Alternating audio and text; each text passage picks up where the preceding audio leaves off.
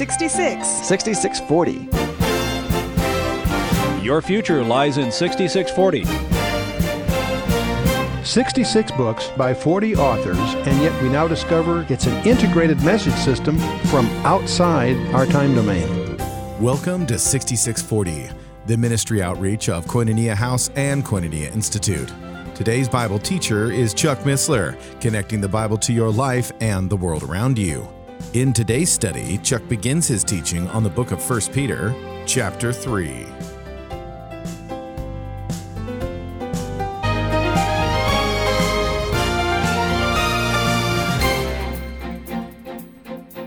Father, we just praise you for who you are. We thank you for this opportunity to gather together. We invite you to be with us. We pray that your Holy Spirit would guard our thoughts, words, and, and the publications that result from this time, that they might be pleasing to you and that they might accomplish your purpose in each of our lives as we commit this time and ourselves into your hands. In the name of Yeshua, our Lord and Savior, Jesus Christ. Amen. Well, we're going through, obviously, um, the first epistle of Peter. And Peter's quite a colorful character, so we watch some of these things with great interest because he's got a little different style and focus and perspective than Paul does. So we, we spend so much of our time in the Pauline epistles with good result because he's that's what God called him to do. But Peter's a little different. He has a different cut of jib, if you will, and uh, so it's uh, he's a fun guy. And uh, we're in chapter three which has some very provocative aspects to it. So we'll see if we can sort that out as we go. So, this chapter, by the way, you'll discover, remarkably fits our time today, which raises the question how does the believer live in a hostile pagan world? Most of us, over the last several decades, have uh, lived a life in a country in which it was socially uh, you know, acceptable to be a, a Christian. Many people were posed as Christians just for the social acceptance in the culture, not really being born again. We're moving into an era which is increasingly pagan and increasingly hostile to being a true biblical Christian. And uh, we need to understand. So, how does a believer live in the kind of world that our world is becoming? We need to understand it's changing, and we need to understand what that implies for us. This chapter is also going to highlight some interesting prophetic and I'll say dispensational aspects of the scripture. We're going to learn some lessons here that have broader application than just this chapter. But it's going to start, of course, with the primary spiritual fortification that we all need to focus on. That's our marriage. That's the first line of defense to the basic molecule of our society, the, the marriage. And that marriage, in fact, everything God ordained in Genesis is under attack deliberately by the world. They're trying to undo marriage, same sex marriages, the promotion of homosexuality, the promotion of abortions, which cause split families, which result in children that can't have the intimacy, haven't been taught that. There's a whole bunch of social aspects to that that we need to be facing. So let's jump in. Uh, 1 Peter chapter 3, starting with verse 1. Likewise, ye wives, be in subjection to your own husbands, that if any obey not the word, they also may, without the word, be won by the behavior. Conversation is used in the Old English sense, behavior of the wives. Be in subjection. That's when all now the women are bristling a little bit. Oh, here we go again. That participle, translated in subjection, carries the force of a command here. It did in chapter 2, verse 18, a similar term. It also shows up emphatically and elaborate in Ephesians chapter 5, and it's touched on in Colossians. So that's not a new subject. But the command does not require women to be subordinate to men in general. That's not what he's talking about here. But to their husbands as a function of the order within the home, what he's talking about. I'm not saying those other things don't apply in some sense, but that's not his focus here. His focus is the family. And you guys who are not leading your families are risking them to dissolution. One of the great problems women have is finding guys who show the leadership that they're supposed to, to be the high priest of the home. If you're not leaving, leading a Bible study among your kids, you better pray about that. And uh, it's, a, it's a serious issue. So, this is dealing with marital challenges here. A wife is to accept her place in the family under the leadership of her husband, whom God has placed as head of the home. That's as much an instruction to the husband as it is to the guy, to the gals. Wives are to be submissive even if their husbands are unbelievers, is what Peter is suggesting here. Why? So that men might be saved by the behavior of their wives. That's his real point. The strongest be, a, witness of a wife is her behavior, not her words, not nagging, not dragging him to the weekly prayer meeting or whatever. And there are few experiences that are more difficult than somehow being united in marriage to an unbeliever. Boy, we need to let our kids, as they uh, get into social uh, involvements, really understand the risks of that. And if one takes a superior attitude towards their mate, it'll only stir up opposition to the truth and render conditions increasingly difficult. An imperious mate will drive their spouse further from God rather than draw them to Christ. Actions speak louder than words, is what Peter is underscoring here. Well, let's move on. See, while they behold your chaste behavior, I'll use the word, the more contemporary word, the word conversation in the Old English meant different, it had different meaning then than we use the term. We, to, to, today we use that term really just to involve uh, dialogue. The Old English version of the uh, understanding of that word was your whole behavior, your chaste conversation, coupled with fear. And of course, that word fear is really reverence, to be a little more accurate. The powerful purity of a godly woman's life can soften even the stoniest male heart without a word. And Titus talks about that. Paul's letter to Titus talks about it. Next verse. Whose adorning, let it not be that outward adorning of plaiting of the hair, or the wearing of gold, or the putting on of an apparel. The word adorning here is actually derivative from the Greek word cosmos. The Greek word cosmos is also translated like the world. That is, in a sense, the world order. Uh, the world, the, the order of the universe, world inhabitants, mankind, those, uh, the realm of existence, the way of life, especially in the sense that it is opposed to the purpose of God. Cosmos is the world in the sense that it's adversarial to, to God. And so here the word it also means adornment. The word actually in the Greek means to bring order out of chaos. And that's where we get the same root from which we get cosmetics to bring order out of chaos. And the girls think I'm kidding. I'm not really. That's really what the word means, okay? Okay. But let it be the hidden man of the heart. And the word man here is in the sense of mankind, but the hidden man of the heart, in that which is not corruptible, even the ornament of the meek and quiet spirit, which is in the sight of God of great price. See, scriptures don't forbid a measure of adornment of the person. That's not what it's preaching against here. But rather trying to discourage dependence upon this to make one pleasing and attractive. There's nothing wrong about presenting yourself as attractively as uh, uh, decorum allows. But that's not the point. You don't depend on that. A slatternly or slovenly person only repels. And uh, but one may be tastefully attired and immaculately groomed and yet spoil everything by a haughty spirit or a bad temper.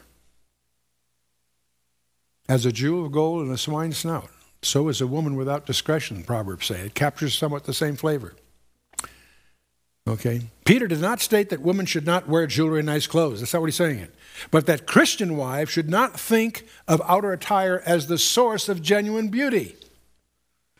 A woman who wins this kind of victory has a winsome loveliness that comes not from outward adornment, but from her inner self, is the point. The unfading beauty of a gentle and quiet spirit in 1 Timothy 2 deals with that. All of this is so straightforward. Obviously, you could preach sermons on each one of these, but I'm assuming with this audience that would be um, unnecessary. The hidden man of the heart, strange phrase, and it's not man in the sense of gender, it's the inner person. And uh, if you want to get into that more, I encourage you to explore some best selling books that my wife has written. I think The Way of Agape is in its 15th printing, and it's all over the world, used in exactly this kind of thing, and also be transformed, a sequel to that. These are very practical how to, uh, how to books, help books, which focus on the inner self and this kind of beauty. And uh, so it's one of the blessings God has given me as a, a woman who shines in both camps, both uh, in the superficial sense, but also, more importantly, in the deeper sense. Anyway, moving on. For after this manner in the old time, the holy women also, who trusted in God, adorned themselves, being in subjection unto their own husbands. He's just driving the point home here. This is a comment on the role of husbands and wives, not men and women in general. That's the point I want to make. Many people, you find these verses often quoted out of context. No, this is primarily aimed at preserving the marriage. And uh, this is also dwelt upon in our commentary in Ephesians, if you will, especially Ephesians 5. If you've been through those studies, you can go review the notes of those to supplement these notes.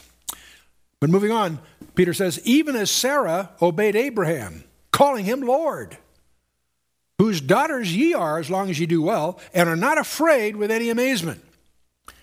So remember that Abraham was passing her off as his sister. He wasn't lying, she was a half sister, but she was also his wife. But he, he several, more than once, uses that ruse to uh, protect himself, in effect. And she went along with it. And uh, she shook on Lord, and she indulged all that. The word amazement here is a strange word. It actually means to be afraid with terror. It's The, this is the only place it's used in the entire New Testament, by the way. Strange word, but anyway, move on. Verse 7 Likewise, ye husbands, dwell with them according to knowledge, giving honor to the, unto the wife as unto the weaker vessel.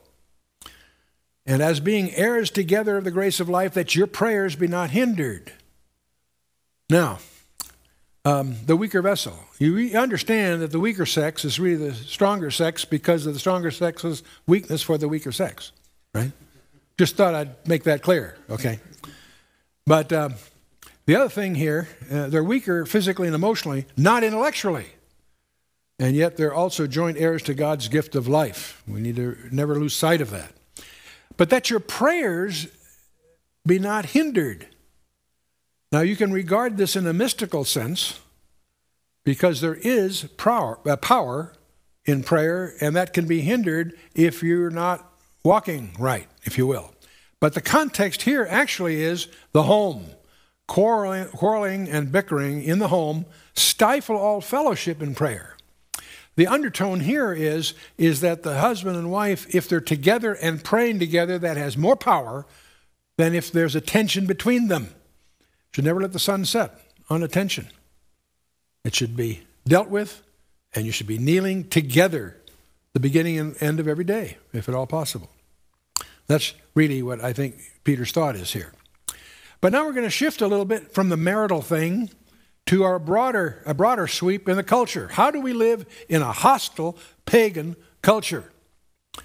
And you can decide yourself if this has some bearing on where we are at. Peter anticipates and then quotes from the Old Testament in driving his points home in this section of the uh, epistle, starting at verse 8.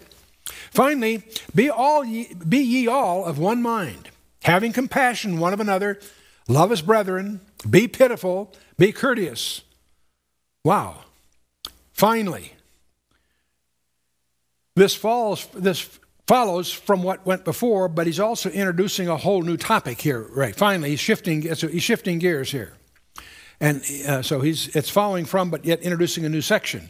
Same thing Paul does in Philippians three, and also in 1 Thessalonians four. You know how it is during a sermon. Finally, my brethren, that means you got another 20 minutes coming. You know. Okay. But he now lists five qualities here in this verse. Five qualities here. Okay. Be all of one mind homophrones. That's like minded, harmony. No surprise, you could preach a sermon on that very easily, any one of you. Having compassion one of another. And that's the Greek word from which we get the word sympathetic. Okay? And uh, pretty straightforward, having compassion one to another. And we should always remember that Christ's compassion far exceeds ours. So we have a imperative here that's obviously appropriate. And then love as brethren. The word is Philadelphia. Philadelphia is familiar to most of us, brotherly love. Well, that's the same word here. To love as brethren. Okay, fair enough. And be pitiful. And it's really a word meaning compassionate or tenderhearted. So these are all obviously close cousins to one another, each one of these words. And then finally, be courteous. Humble. It's another way, it's a word really that implies humility. Be courteous. You know, I'm startled as I shifted my professional world, spent 30 years in the corporate boardrooms, into professional Christianity, there was a number of tough adjustments. The lack of ethics was one of them. The ethics in those days was higher in the boardrooms than it is today in among the Christians, among pastors, strangely. But what really disturbs me still is the astonishing discourtesy among pastors and people. Um, nothing sinister here. Um, I think uh, a lot of that's just a lack of training. Just a lack of training. There are things called common courtesies that are astonishingly absent from our culture. And uh, so, uh, anyway, this unique vocabulary here simply stresses the importance of Christian virtues to keep from being deceitful. Every one of these things, whether you're like minded, sympathetic, love his brothers, be compassionate, be humble, are all guards against deceit. Being candid, being direct, being forthright. That's really the, the thing that ties these together into a cluster. Continuing, not rendering evil for evil or railing for railing, but contrariwise, blessing, knowing that ye are thereunto called that ye should inherit a blessing. Okay, there's no room for revenge here. There's no concept of vengeance or retribution within the body. Vengeance is mine, God says again and again and again in the Old Testament and in the New. Vengeance is mine, saith the Lord. Romans 12, Leviticus 19, 18, which is the golden rule in effect, or loving your neighbor. Proverbs 24, several places. Jesus also taught us to refrain from retaliation in the Sermon on the Mount. Matthew 5, 39. We are to seek peace by returning a blessing when receiving an insult. Okay? Straightforward. Don't have to preach a sermon on this. Just let's keep that in mind. Jesus said, Pray for those who persecute you. By the way, are you praying for the president of our country? Many people are concerned about a lot of things that are going on. Okay, I'm not here to defend him, but do we pray for the office? We're, we're told to. We should pray for those in authority. And we should pray for those who are adversarial to your interests. Strange idea, bizarre idea. It's one of the discriminating differences between the God of Yod-Heh-Vav and the God of Allah. Allah is a God. Uh, Allah is a God of death, of vengeance, of uh, uh military conquest. Yod-Heh-Vav is instruction in the person of Christ is to pray for those who persecute you. What a radical idea that is. Does that mean you're letting them off the hook? No. No, no, no, no. You're putting the problem in God's lap where it belongs, not yours. And Paul said the same thing. He emphasized in 1 Corinthians 4 when ye are cursed, we bless. When we are cursed, we bless. Now, Peter does a very strange thing here that has not only content, it has adjective carry. You know, when there's some messages that carry a message, but there's some messages that give you an adjective aspect. You learn something about carrying messages out of them. When A says something about B, you learn a lot about A. You follow what I'm saying? Okay, let's take a look. Peter's going to quote Psalm 34, verse 12 to 16, in the next few verses. Verses 10 to 12. He says, Listen to what Peter says. For he that will love life and see good days, let him refrain his tongue from evil and his lips that they speak no guile. Let him eschew evil and do good. Let him seek peace and ensue it. For the eyes of the Lord are over the righteous, and his ears are open unto their prayers. But the face of the Lord is against them that do evil. Pretty straightforward, isn't it? We think we under, get the flavor of that. that you know, Peter's quoting from Psalms, right? Kind of strange. He didn't quote part of that psalm. He quoted the psalm incompletely. He redacted a phrase. Now, uh, you know, the casual Bible reader would say, well, okay, it just doesn't record that. He probably quoted the whole thing, or, I mean, so what? No. For, I'm hoping you will develop a respect for the Word of God that goes down to precision. When something is not said, you want to ask why. Every detail of the scripture we discover, whether it's a number, a place name, or even subtleties of sentence structure, are the Word of God. Pu- the Word of God is pure. God maintains all through His Scriptures. The Word of God is pure, it's without deceit. Okay, then if this is the Word of God, did Peter know that he was redacting it? Maybe, maybe not. Maybe it was the Holy Spirit. I, none of us could d- answer that question.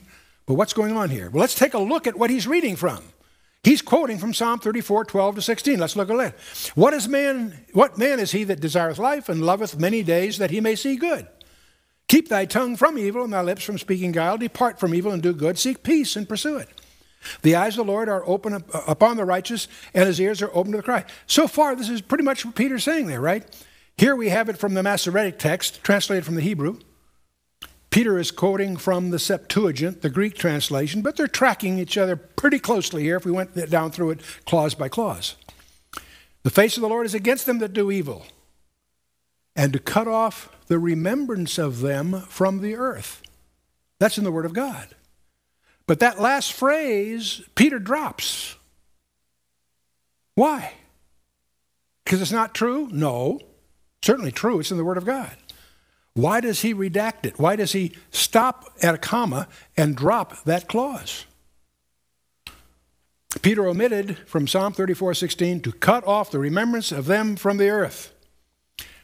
This last element will not be in this age. Peter is talking to believers, to the body of Christ. They happen to be Jewish believers, but still they're part of what we would call the church. This is not going to be during the church age. This is something that will happen later.